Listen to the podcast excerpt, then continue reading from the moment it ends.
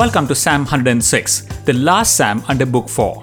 Now, whoever has compiled the Psalms has so thoughtfully put them together, and that's because Psalm 105 praises God for his marvelous deeds. It praises God for his covenant with the patriarchs. It praises God for preserving the lives of the people of Israel through the wilderness, and it certainly praises God for leading them to the promised land. But Psalm 106 is a grim reminder of how the people of God forgot the marvelous deeds of God, how they forgot the God who delivered them from the hands of the Egyptians. Verses 6 to 23 talks about how they forgot His mercy and ignored His counsel, how they desired for meat when God gave them heavenly manna, how they criticized their leaders, how they worshipped the golden idol, and if Moses had not interceded for them, they certainly would have been destroyed by God. Verse 24 onwards talks about how they came so close to the promised land, in fact, to the borders of it, but because of their unbelief, they could not enter it. As a result, they wandered in the wilderness for 40 long years, and as a result, they compromised with the heathen nations too.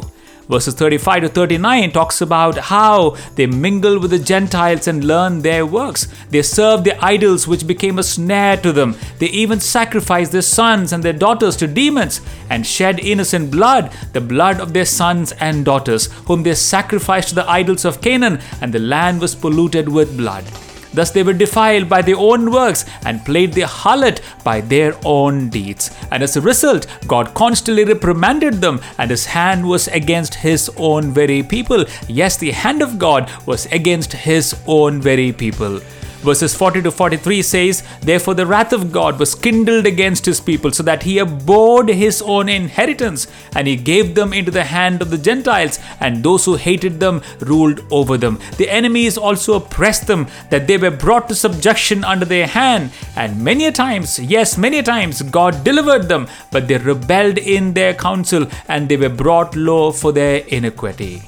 But but the psalmist says, God remembered his covenant. Yes, God remembered his covenant. Verses 44 to 46 says, Nevertheless, God regarded their affliction when they cried unto him. For their sake, he remembered his covenant and relented according to the multitude of his mercies. He also made them to be pitied by all those who carried them away as captives. Yes, the Lord remembered his covenant. He remembered the covenant that he made with his people. And of course, the psalmist towards the end makes the prayer in verse 47. He says, Save us, O Lord our God, and gather us from among the Gentiles to give thanks to your holy name, to triumph in your praise. You know, oftentimes when we read this psalm, we may think, oh, it happened to them, but it can't happen to us. But the fact is, it can happen to us too. We too can forget the ways of the Lord and backslide.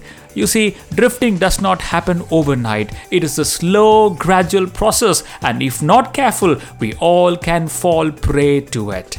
Would you ask yourself today, is there any way I'm forgetting God's mercy and ignoring God's counsel? Are there promises of God that I'm not able to enter because of my unbelief? I'm, I'm perhaps very close to it, but my unbelief is stopping me from entering to the promises of God. What are perhaps some lessons that I would want to reckon from the mistakes of God's people that I may learn and gain a heart of wisdom today? What a wonderful psalm to read and to reread so that we may keep ourselves in the ways of the Lord. Shall we pray together? Yes, Lord, my heart is prone to wander, prone to leave the Lord I love. So would you, my Lord, take your fetter and bind my wandering heart to thine, that I may never forget what a faithful God you are to Israel and to all your people and to us, that I may develop a heart of humility and gratefulness for all the goodness and grace that has been extended to me. I pray that my heart would remain tender towards you and be filled with prayers of thanksgiving